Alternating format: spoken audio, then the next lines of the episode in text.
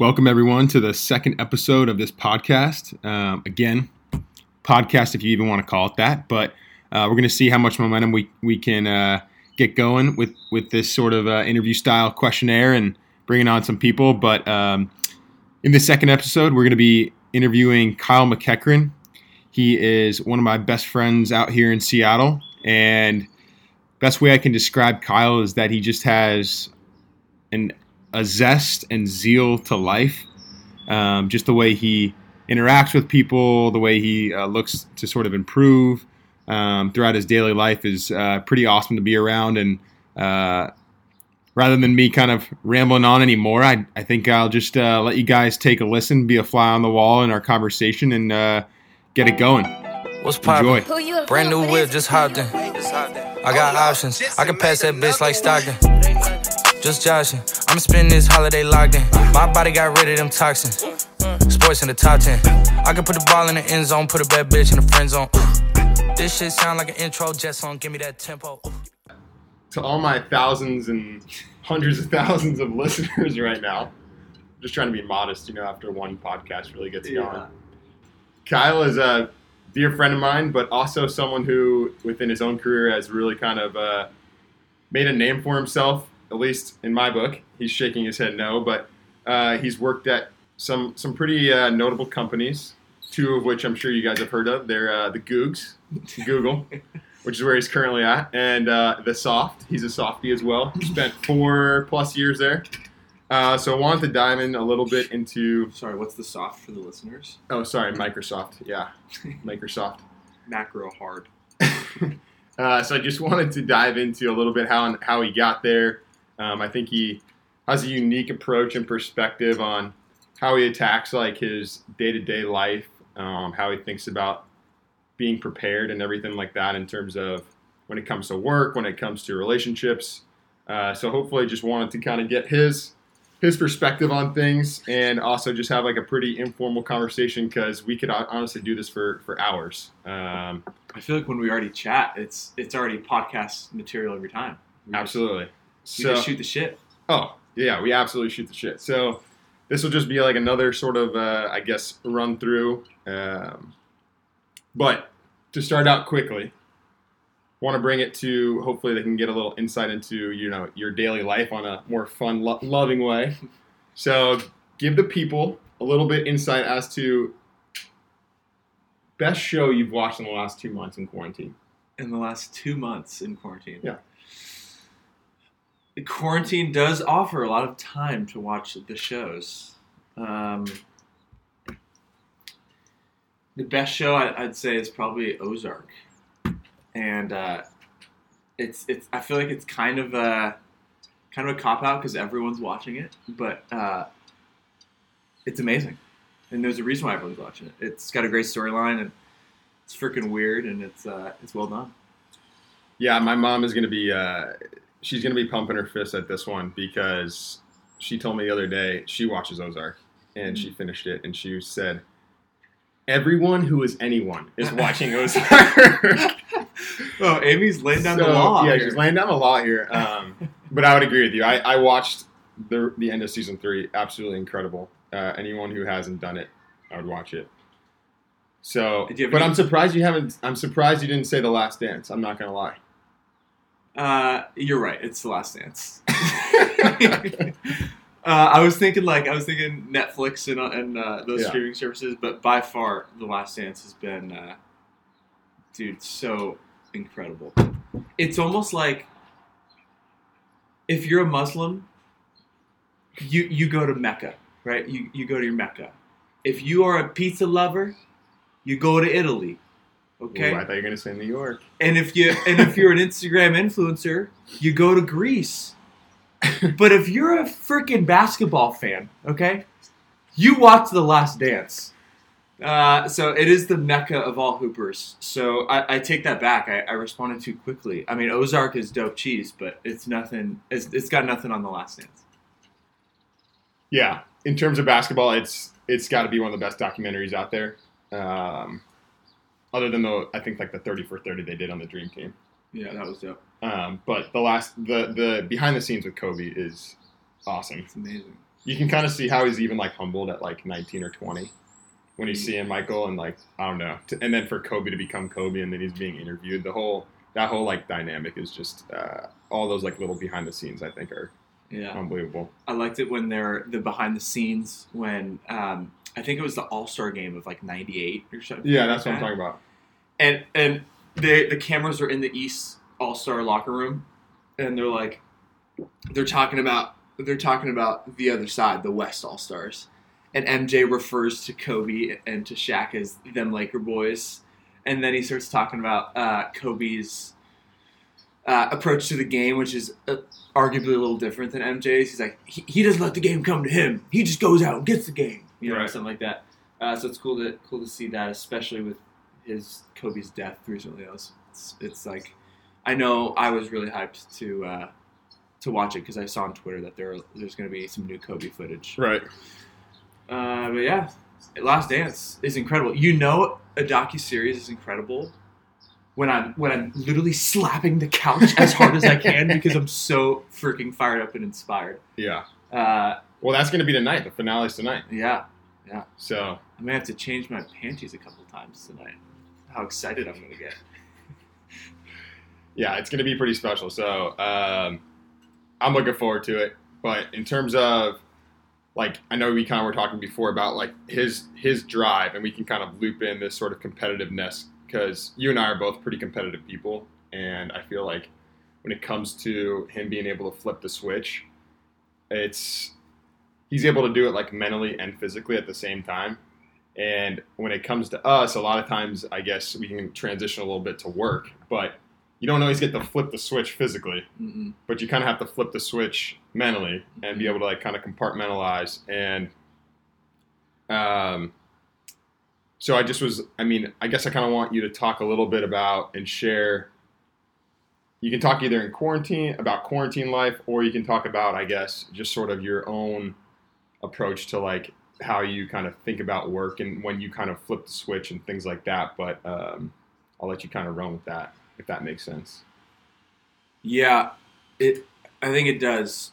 Um, the competitive nature at work is is so it's so much. It's so different. Oh, sorry, sorry. Real quick, tell tell everyone what you like, what your role is, what your title is, and kind of like your the space you're in, because you're okay. someone in sales. I'm in sales. Yeah.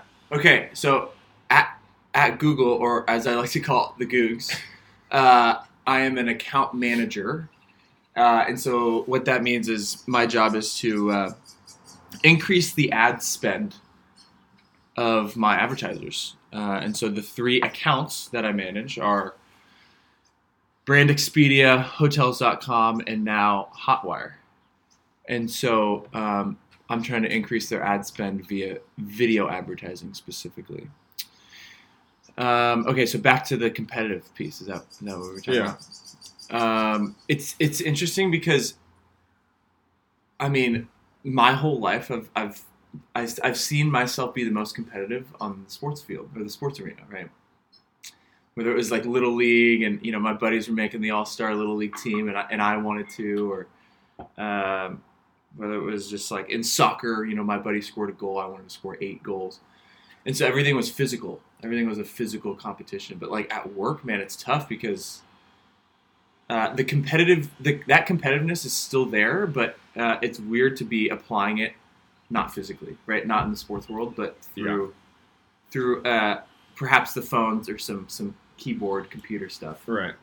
No, I would I would agree with that, and I and I, that's something I noticed too because it's like during basketball, you know, if someone says something to you or um, you know you see people scoring or someone's getting a certain amount of like recognition or another team is winning, it's like for me, it's a little bit easier to turn it on physically and be like, okay, like I have to like step it up within the within the lines of like the game or whatever, um, and try and get myself going. But some, I don't know if I've like actually figured it out mentally when it comes to work. I mean, like you're you're in a different sort of sales role where you're kind of managing the accounts and trying to get them to spend more. I'm sort of in like that lead generation sales role where you're, you know, yeah, you're kind of fishing for clients, you're cold calling, you're emailing. Um, and so you're able to see other people's metrics in terms of calls, personal activities, you know, sort of leads that they generate, and you're kind of competing in that regard. Yeah. But it's it's just a little bit of a different mindset. So it's pretty easy. Like on the basketball court, if someone starts talking shit, or this guy can't guard me, you know, that gets you fired up, and exactly. boom, your competitive juices flare up. And like as an athlete, it's so easy to just turn the knob up and just start uh, acting quicker, perhaps uh, dialing it up physically. I don't know what else that means in basketball. Perhaps just like you know what to do, right? Yeah. And I think that brings me to the point of like you and I speak all the time, right? I mean, we. I remember last year you were going through this application process or sort of like the transition from from Microsoft to Google. It was about a year ago, right? Mm-hmm. Um, and we can get to the get to some of the things that really stick out in my mind from our conversations on that in terms of like going through that interview process. But before after that was really sort of I guess what I'm what I'm speaking of and like you I remember there were certain weekends you're like, hey, I just want to make sure I am like fully fully aware of every single aspect of this job when it comes to Google. Like I'm gonna go and, and listen to different sort of um, leadership talks or like uh, I'm gonna go do certain curriculum or courses on Google that they offer. Mm-hmm. Um, obviously, you know what they're called. I, I, don't necessarily know what they're called, but um, but that sort of like competitiveness, I think, is awesome to see from someone outside of basketball, mm. at least for myself. And obviously, that kind of drives me. I'm like, okay, wait, wait, wait, what can I do in my role, mm-hmm. or like, what am I not doing? Mm-hmm. Um, but can you kind of like speak to that in terms of like kind of diving in, giving that full sort of yeah, it's um, it's funny because um, that uh, you're you're labeling it as competitiveness, which which uh, I'll take. I'll take any day of the week. But in reality, that was fear. Like that was uh, that was me joining this new job at this new company and being absolutely it's just like scared of like not know of like walking into work on Monday and then being like oh, what's the smish? And I'm and me sitting there being like sweating my butt off, being like, I have no idea what smeesh is. So it was more like that. Uh, that initial like studying, I would say, it was more like fear induced. Yeah. Um, but then again, like there's there's so many different like motivators to to get you to to kind of go above and beyond what you're supposed to be doing, I guess. Uh, so fear is like one motivator, and like you know, there's a million like, competitiveness as as we're talking about. Yeah, I mean, I guess competitiveness was the way I was terming it, labeling it. But the other thing I guess I would also say is like competitiveness in the sense like you're trying to improve, like you're mm-hmm. always trying to get to the like the next step. Mm-hmm. Um, and so I guess maybe the maybe the term really is more so improvement. Mm-hmm. But it's interesting that you bring up fear, and I know I know I have you sitting here, and we're obviously talking about your sort of role, but uh, something I got to bring up in terms of fear is I remember my job on the Nets. Uh, Sean, you were playing. Yeah, of course. Yeah, yeah. Ten day contract. um, no, I so when I was working in the front office for Sean, Sean said that he was sharing the story about how uh, Gregg Popovich. Uh, he was telling the story about how Gregg Popovich basically came in after a loss and told Tim Duncan or whatever that he was going to like cuss him out in his film room. And, and Tim Duncan, you know, Hall of Fame player, basically had just gone for like 20 and 20 the night before. Yeah. But so he cusses out the team and he's cussing out Tim and uh, and like basically everyone walks out of there like holy shit like they Popovich just got on a guy who went 20, 20 and 20, did everything he possibly could, and we still lost, and he gets cussed out for like missing one rebound or whatever. Yeah. And so everyone walked out of there with what Sean called was appropriate fear. Hmm. And so he would kind of use that as a way to like, we have to have appropriate fear of like getting stuck in the doldrums, like not improving, yeah. everything like that. And that's what kind of drove right. our discussions. And it sounds like very similar to what you're talking about yeah. in terms of, you know, making sure you're there for the team, right? You yeah. Know, making sure you aren't the weakest link. So that's scary shit, you know? At work or on the court, you don't want to be the weakest link. no. I mean, no. yeah, I, I look. I got work to do after this honestly, it's a Sunday. I'm not just saying that for the for the pod. I'm, I'm literally yeah. saying that because uh, I feel behind. Uh, and again, that's fear is the motivator. Appropriate fear is the motivator. Yeah. Uh, there's there's other types, but goddamn, that's that one's a strong one. For sure. Well, moving back, I know we're kind of like timeline wise, we're going backwards, uh, which maybe is a terrible thing on my part in terms of the storytelling here. But uh, before, you know, I, I give you credit. I know you always give credit to the person who you'll, the Instagram founder. What's his name? Uh, um, I don't, I don't know his name. Well, we'll just call him the Instagram founder. Instagram founder, but you, you always like credit him for like a certain quote about preparedness. Oh yeah. Do you know what I'm talking about? Oh yeah, I love this. Quote. And I want you to say it because I feel like you know it off the top of your head, but I don't remember it off the top of my head. But it's something you kind of use in terms of preparing for the Google thing and something you share with me. Yeah. What is it? Do you know what it is? Yeah, of course. So, um, just leaving me out. I just wanted you to keep rowing, keep keep talking your monologue. Uh, the quote is uh, the quote is you have to be aware enough to realize that luck is hitting you. You have to be talented enough to act on that luck. And then you have to be disciplined or let's say determined enough to, to keep pursuing that luck. And the reason why I love that quote um, is because, look, we, we all get lucky in so many different ways. I mean, whether it's as minuscule as like finding a dollar in your jeans pocket or something, or um, meeting a, a, random connection at the WAC that works at Highspot. Um, right.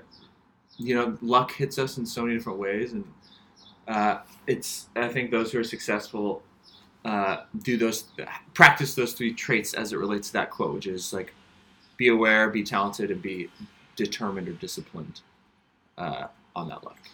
Yeah. See, he what he's also not telling you is that he had about a 20 page, 30 page write up in terms of becoming prepared for a Google interview.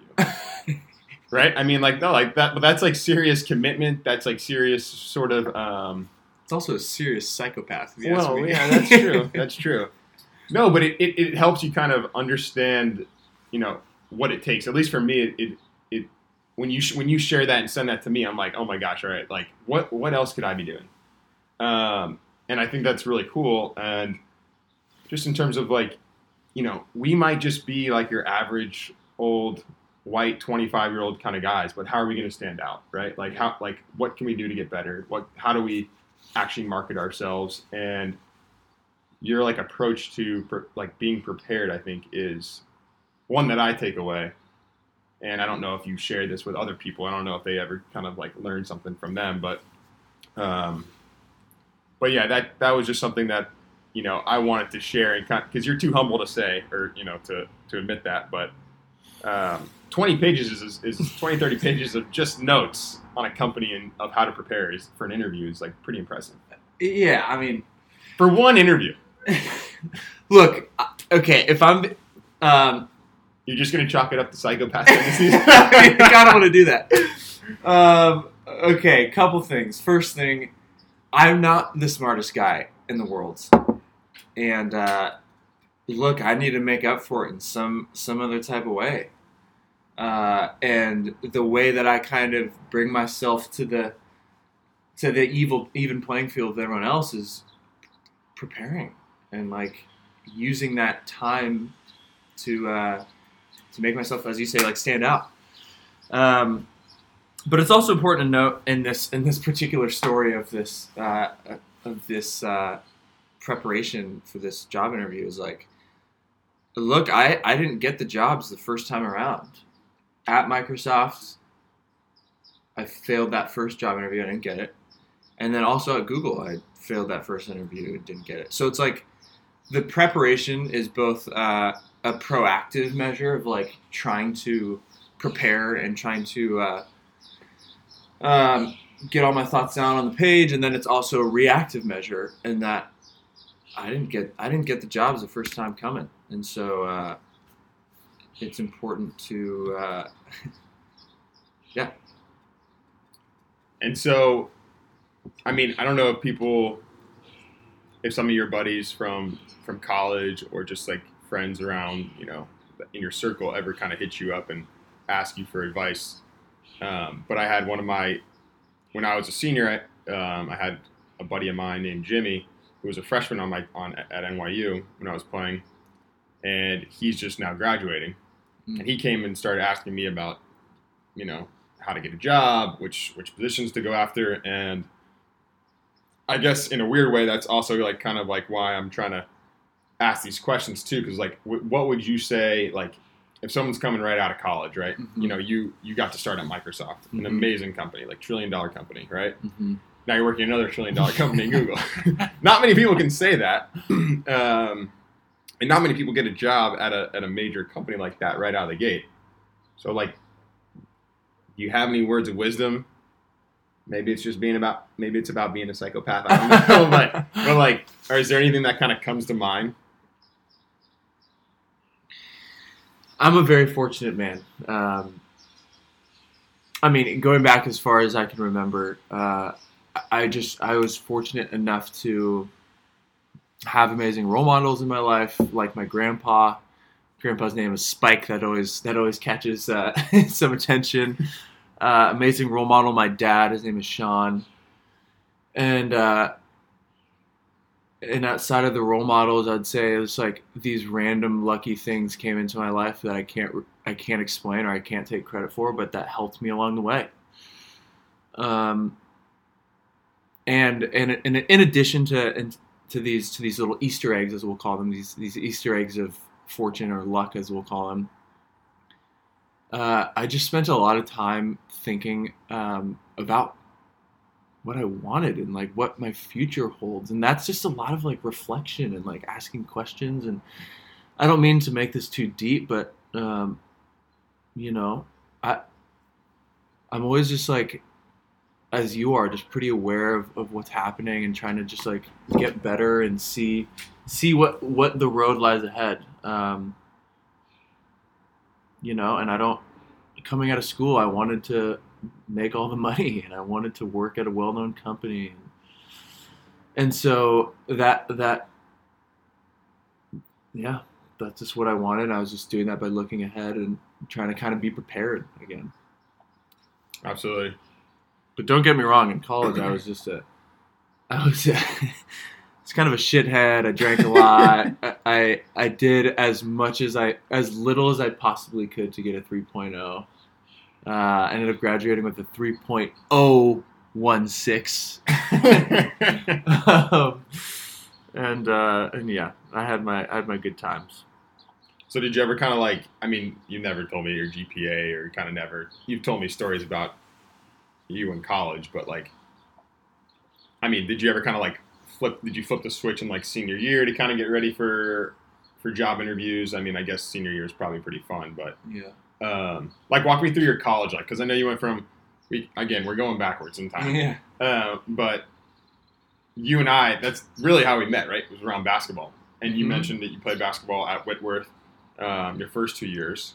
Floater. Floater. uh, the backstory behind floater was uh, that's ex- the exact way. First word. The first word Kyle ever said to me. He just walked up, did a little floater motion, didn't even shake my hand. this is at his party, mind you. Yeah, yeah. and I'm just thinking to myself, who is this guy?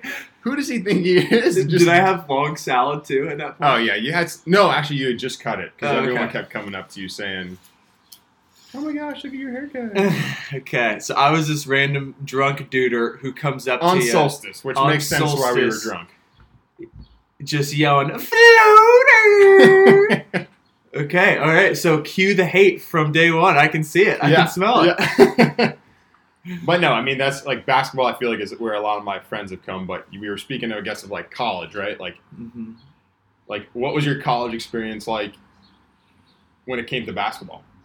Mm. We don't even have to get in terms of you flipping the switch to to grad life or you know uh, job that kind of gets boring yeah. after a while. But like, tell me about your Tell me about some basketball stories. Some basketball stories? Because I can see here on Max Prep, you were ranked 155 in the state of Washington. That's brutal. Coming out of high school. let's widen the scope. Let's say 155 out of uh, the world ranking. Let's, let's there we go.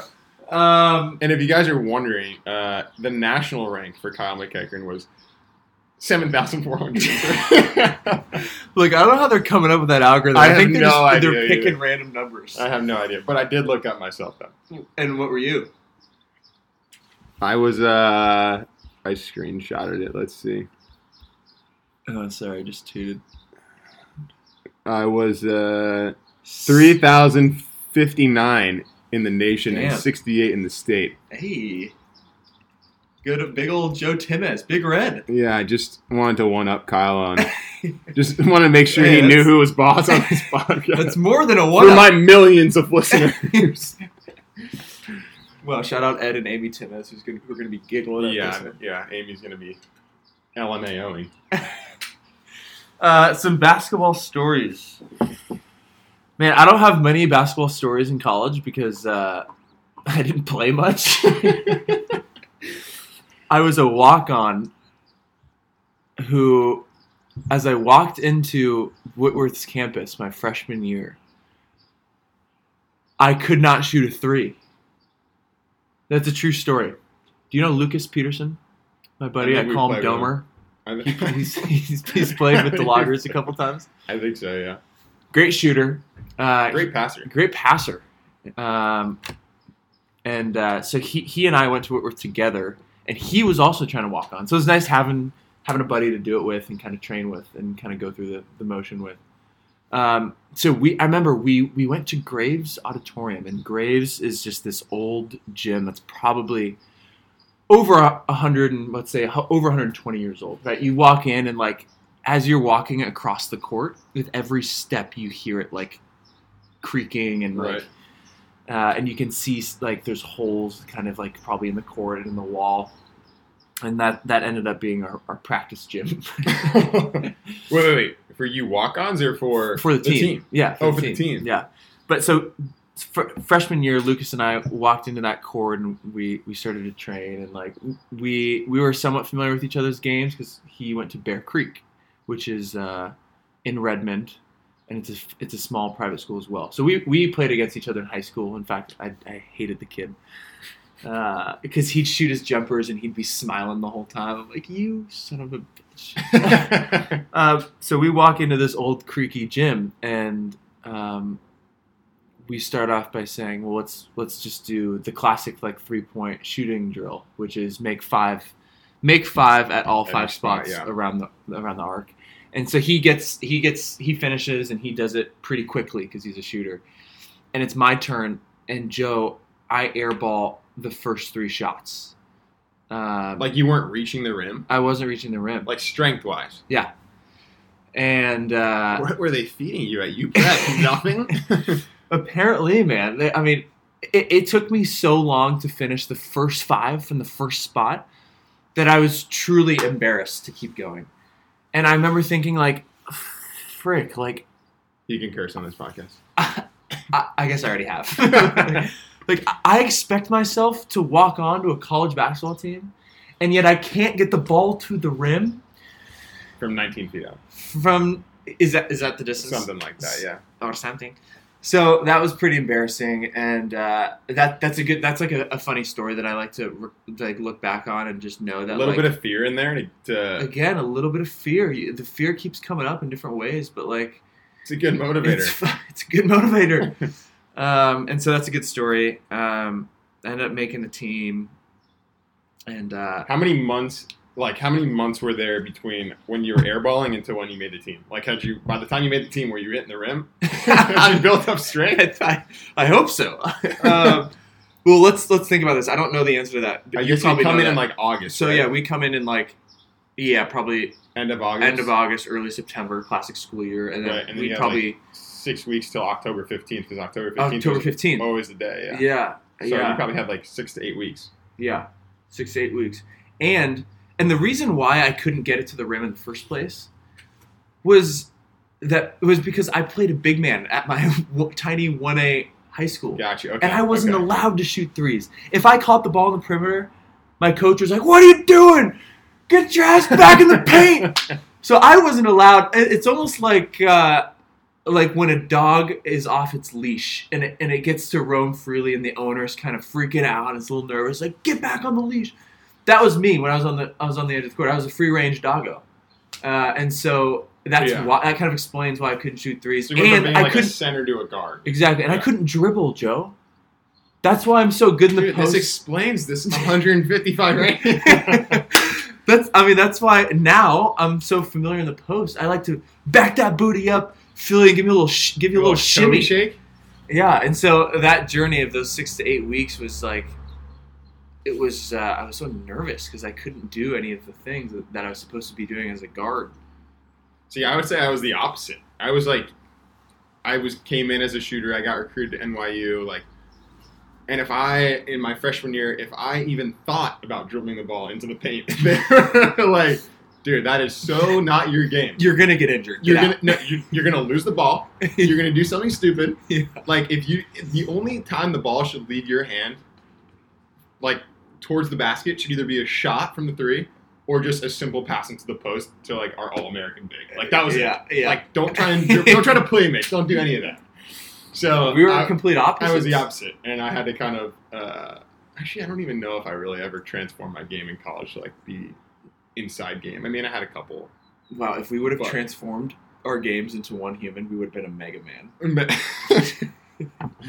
We were just on the other side of the country, so we just had no idea. But um, so okay, talk, like tell me the story too, because I, I I know you when we went back to Spokane and went to Whit, to the Whitworth game the other uh, what was this three months ago or whatever. Whitworth was playing Whitman. Yeah, battle the wits. Battle the wits, and you were pointing at different coaches. This coach um, was there when I was there. This guy taught me this or whatever. Yeah. Um, walk me through kind of like your last year because it was you only, you played two years. Yeah, I don't want to say I don't want to say only because you made some pretty some pretty big strides in two years, um, but you ended up getting cut.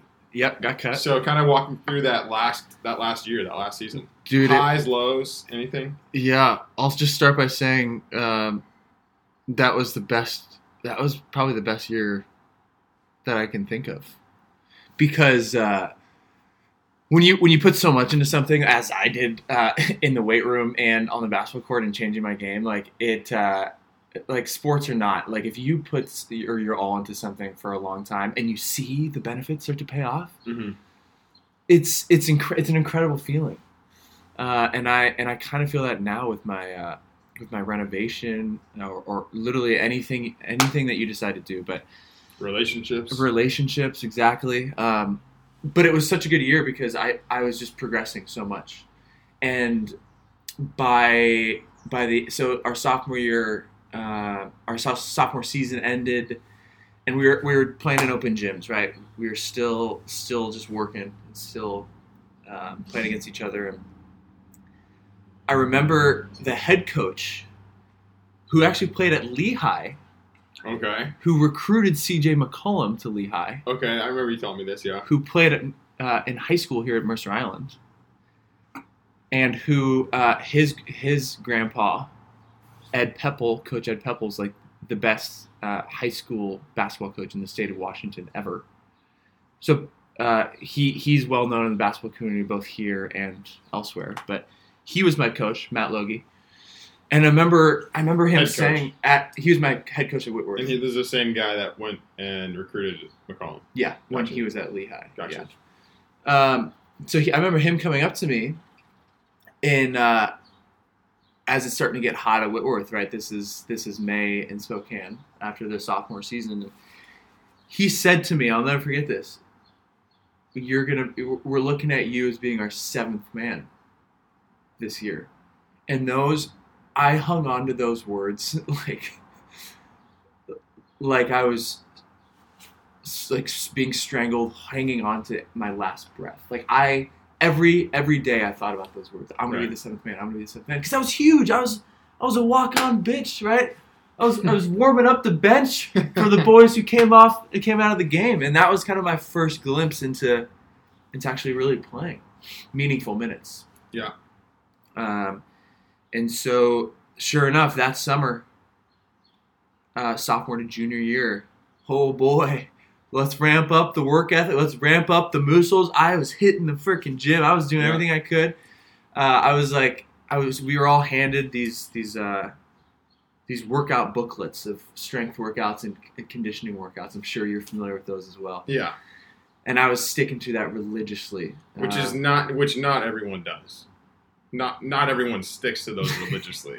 like you kind of get them in like an email from like the trainer, and they're like, "Do these box things," and you're just like, "Nah, I'll just go play my buddy one on one." Uh, so you stuck to it religiously. Oh my gosh, yeah, and uh, and I was living at home still, and I was going to Bellevue Club, working out, doing all this, doing all the workouts, and I get to campus junior year, and uh, and by that time I'm starting to, you know, become actually good friends with the with the team, because uh, my confidence was high. Me and Lucas weren't friends with anyone on the team really, freshman sophomore year, because we were just kind of viewed as the outcasts, the outcast walk-ons. But junior year, I came in, I was feeling good, I was looking good, I was playing good, and we were starting to be friends with everyone. And then I remember the second day I got on campus. Uh, coach texted me and said, "Hey, can you come to my office?" I was like, "Yeah, sure thing." You know, expecting. Have just, you guys been practicing at all?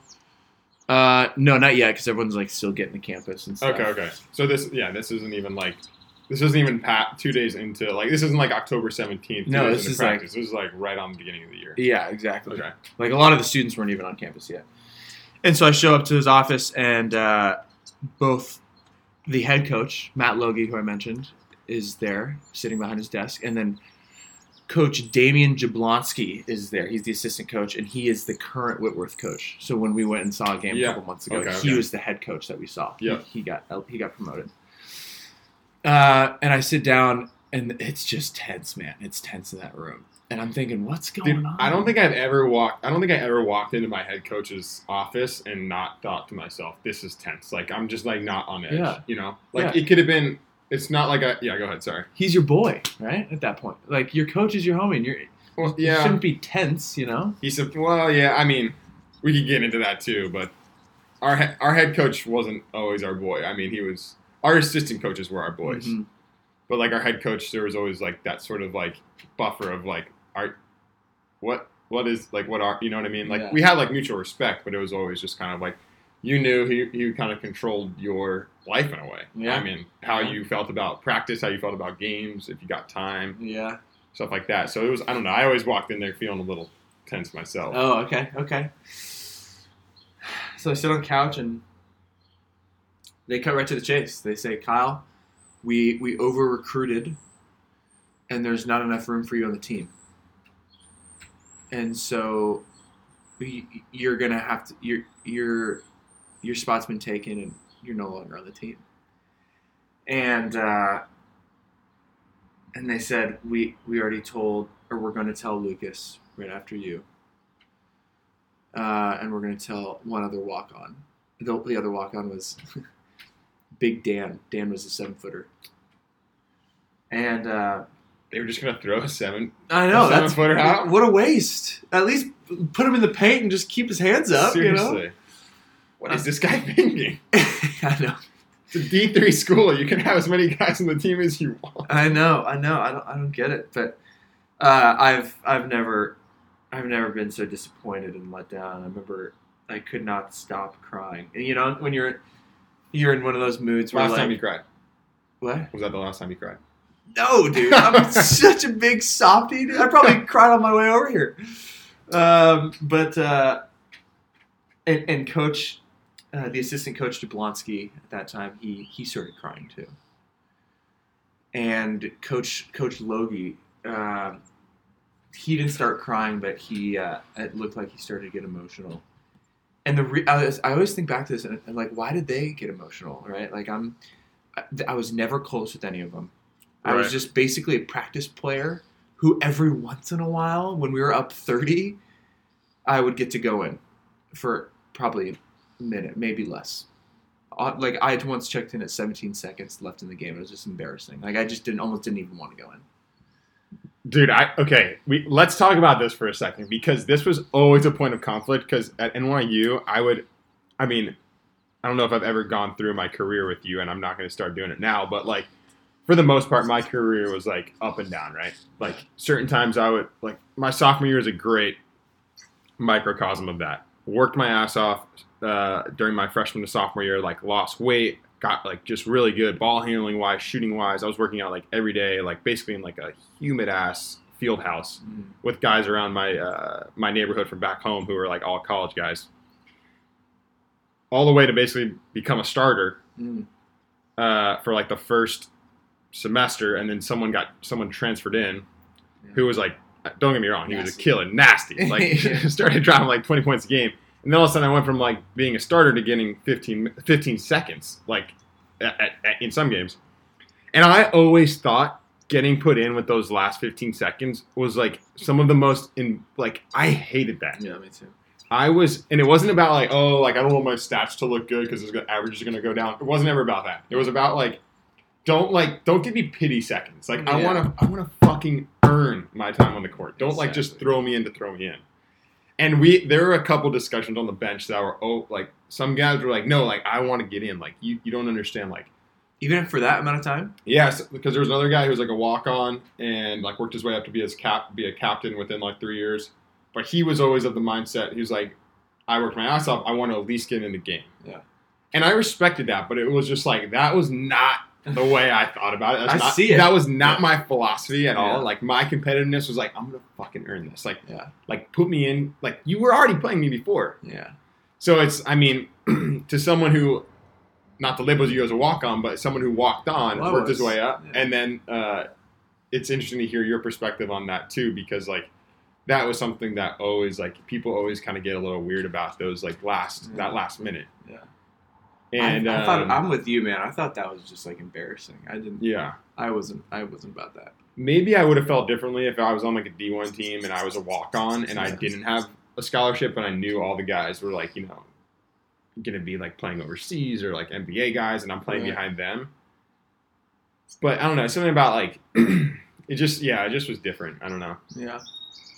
Um, well, we kind of got on a tangent here, but uh, I like that you're you're able to share your your story about um, being cut, not because I want you to bring that up, but just because it's.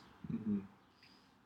It, I think it just shows that there's so many highs and lows throughout like people's careers, whether it's sports wise or career wise, and the fact that you know you can even kind of take that and maybe use like the last two years to like really kind of catapult yourself or kind of like use those sort of like failures. I'll say. Yeah. Uh, it makes you resilient having those dips, right? Like absolutely.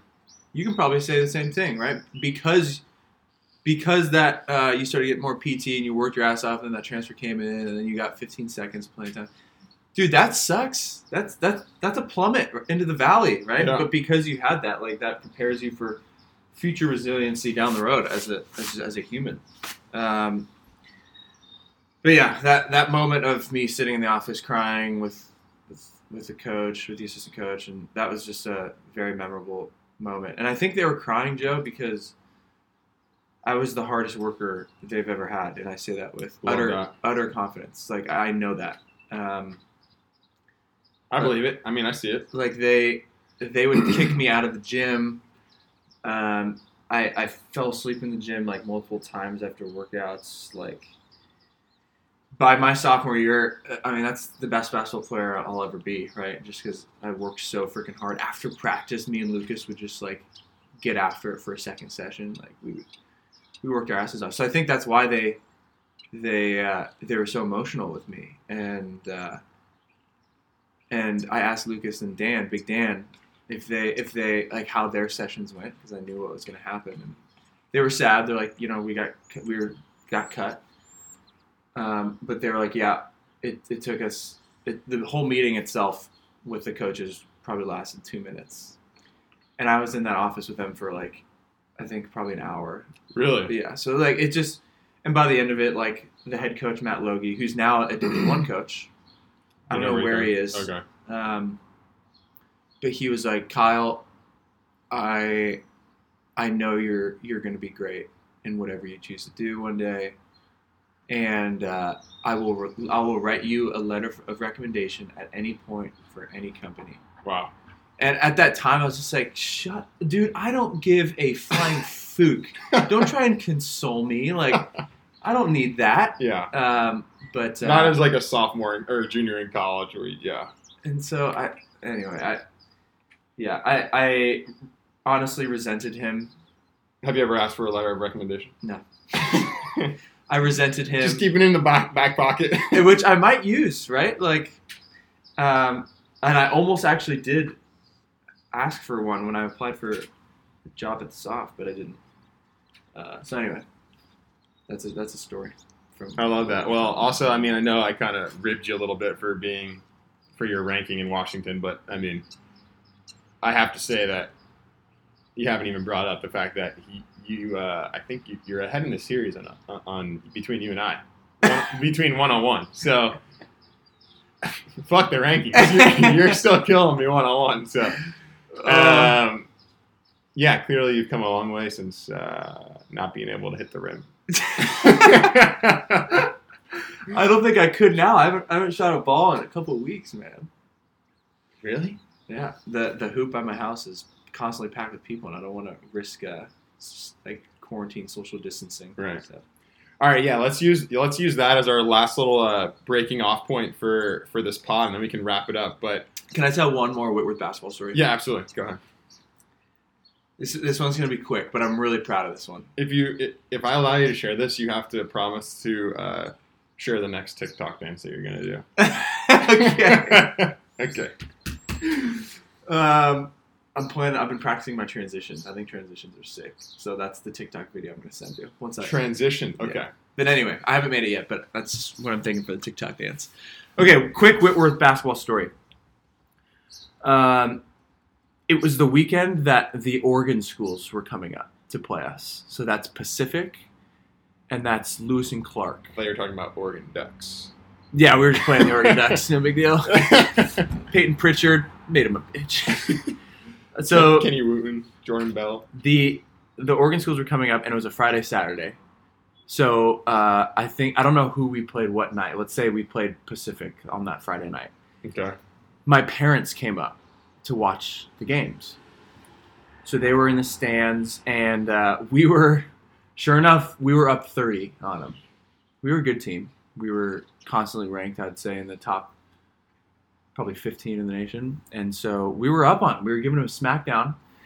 And I kept looking up at the stands at my mom, my dad, and my little brother because they picked they picked a good a good weekend to come, right? Like yeah. if we're up 30, uh, I called myself the human cigar because you can start lighting it up because you know you know when I go in it's it's a win. And so I was getting ready to go in. 30 is the magic number.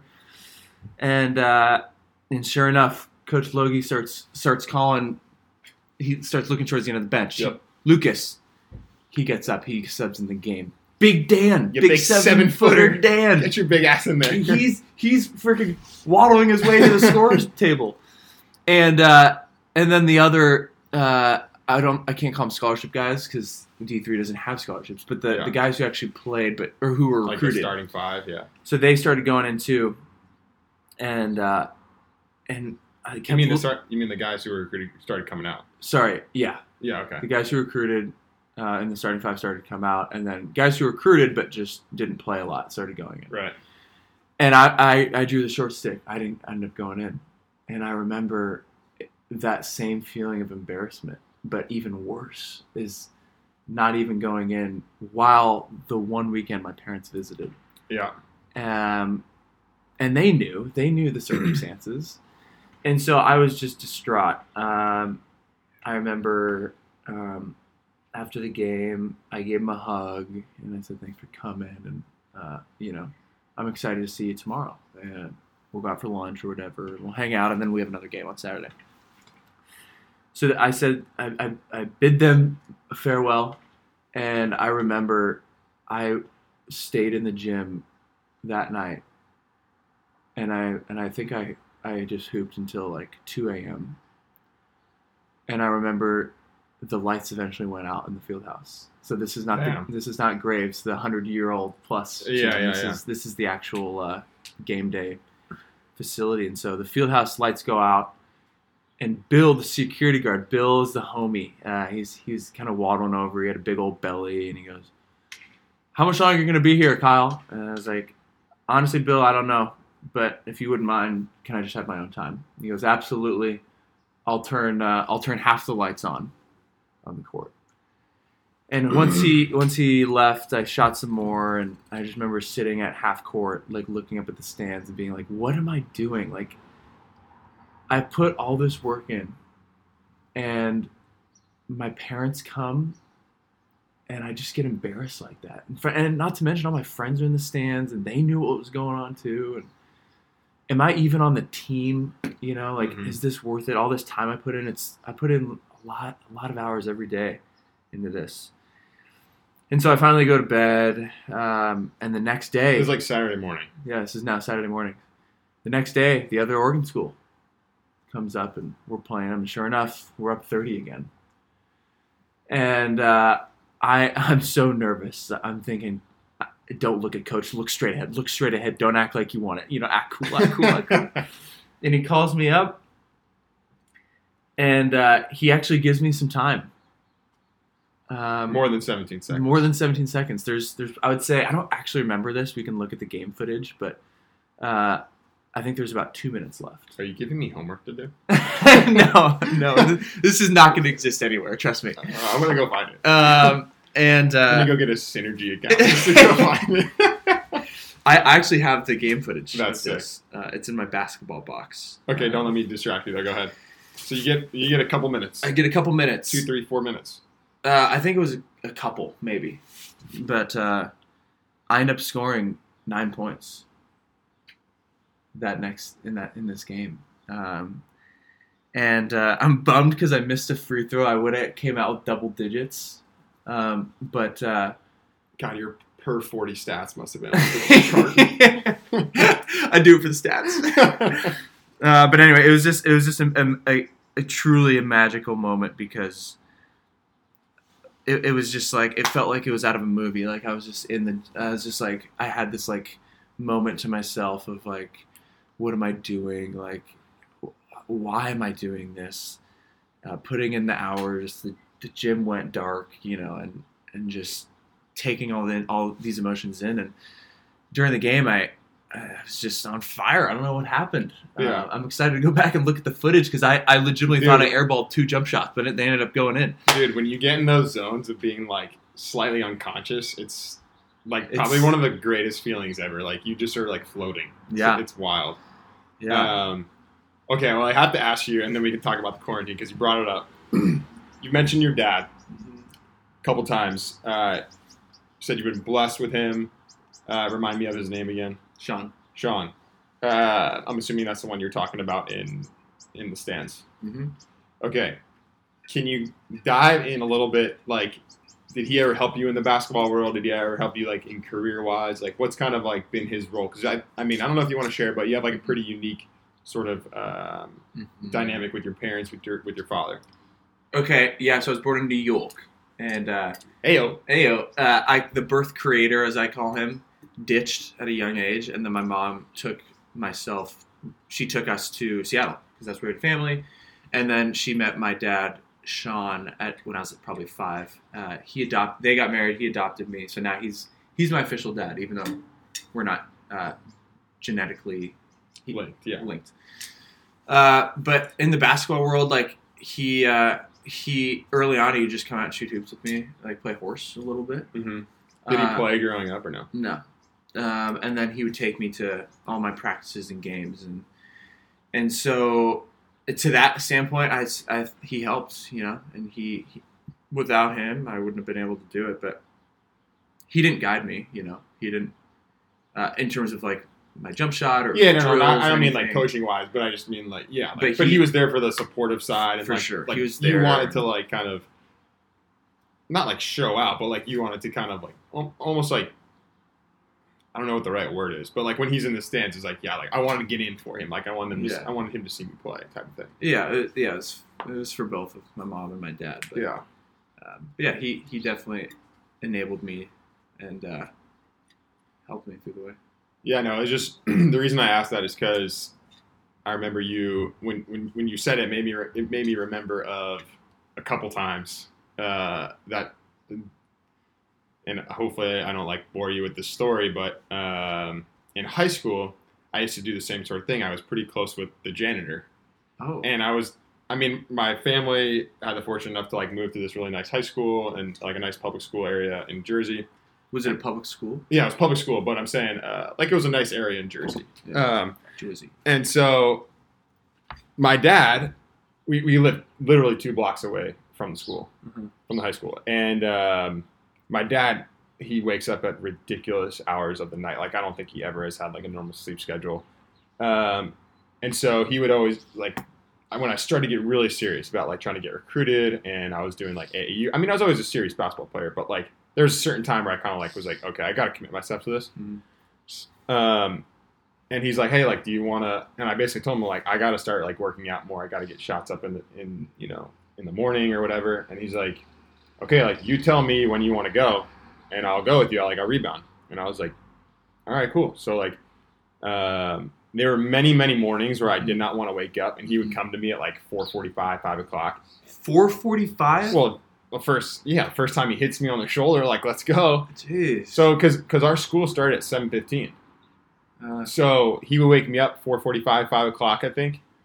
It's probably like five o'clock. I won't give myself that much credit, but it was like five o'clock. And by the time we would get to the gym, it'd be like 5:20, 5:30. We'd be lacing them up. Like we had like the um, the janitor would like let us in or whatever. Or he like the the doors would be unlocked. I mean, it Oh, was nice. you know, I don't know what how many ever many years ago, six, seven, eight, nine, ten years ago, yeah. Where schools weren't such high security probably like they are now. Right. And the janitor, I would just ask him, "Hey, can you flip on the lights?" He would do it, and we would just shoot for like an hour, and then come back, shower, and then I'd walk back out of school. But brings me to the point of like when your parents show up in the stands Mm-hmm. and you don't get in, Mm-hmm. man, that drove me. It wasn't like didn't drive me crazy, but it was just like this sort of like like, fuck, like he, my dad spent all this time with me, driving me to games, showing up to like not only driving me to games, but like showing up early in the morning, waking me up, rebounding for me, and I'll never forget. My dad had a business trip in. Uh, this was in college, my freshman year. Business trip in, in like Houston or Dallas, and we the same weekend NYU had flown to Chicago to play U Chicago. It was a Friday night, and I had no idea that he was even really. I knew he was in Texas, but I had no idea he was going to come up to the game.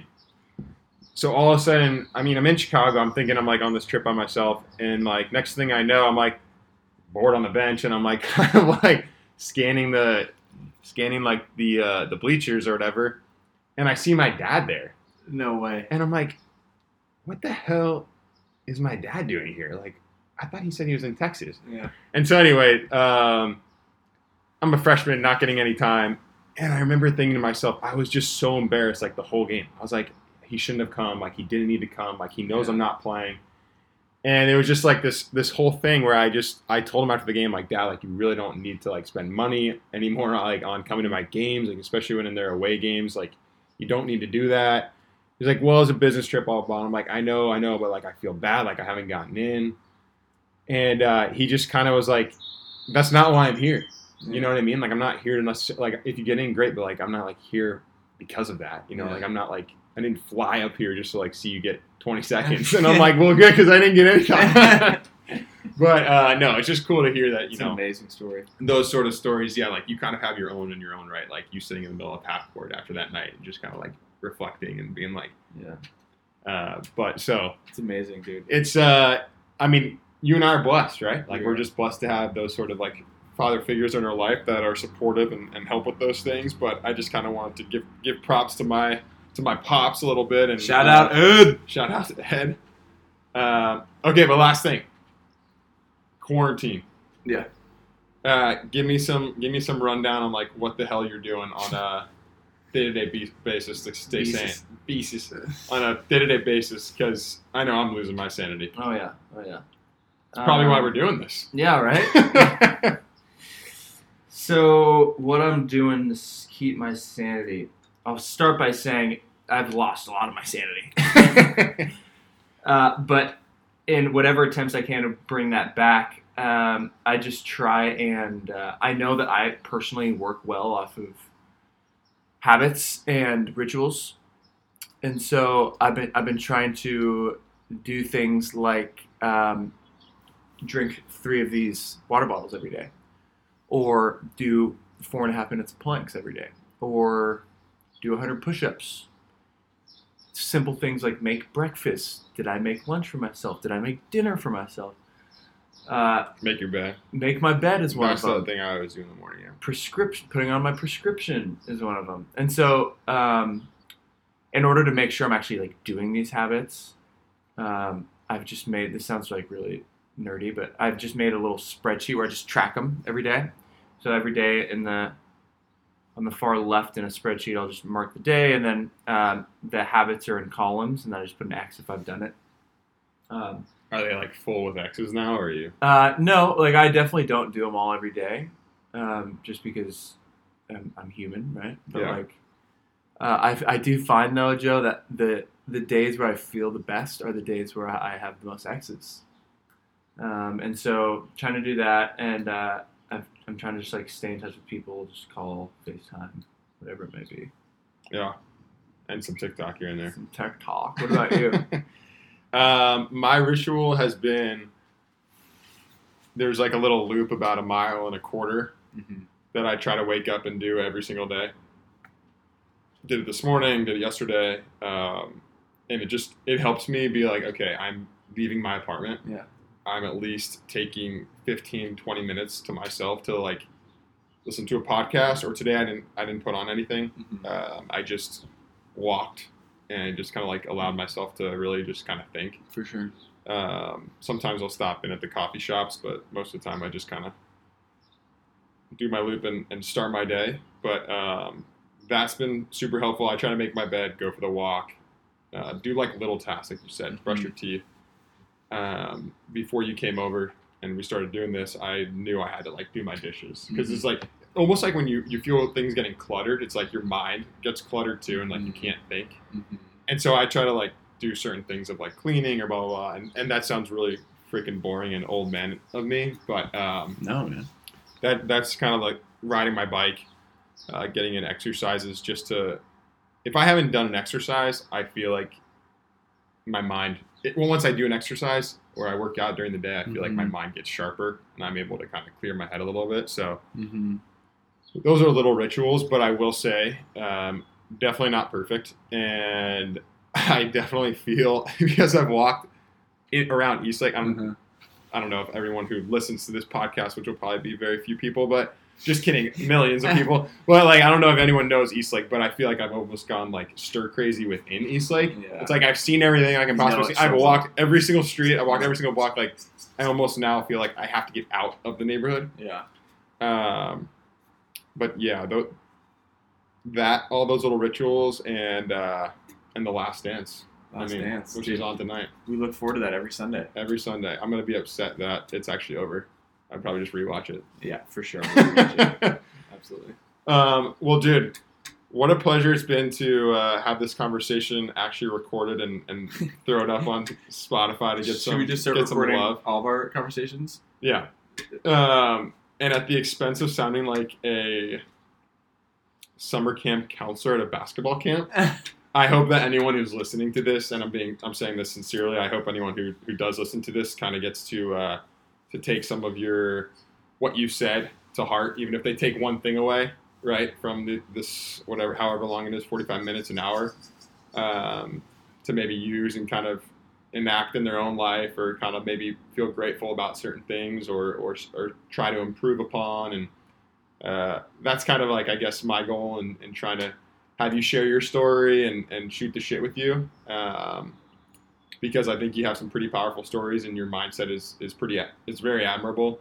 So, like I said, at the expense of sounding like a camp counselor, I hope someone can take at least one thing away. Yeah. Um, and maybe that's just laughter, but uh, but yeah, so uh, that's kind of well, how thanks I for wanna wrap- thanks for having me on, dude. Um, I I'm a result of a bunch of other people's uh, thoughts, opinions, perspectives, and, and past. I'm I'm just a collection of the people I love around me. That's including you. So if someone can take something away from me, that's great. But uh, I, I'm not a role model. well, maybe if this podcast ever gets to episode 100, maybe we'll bring you on for like the centennial. yeah, Hey, yeah. show. Shoot. All right, dude. Much much love. Much love, man.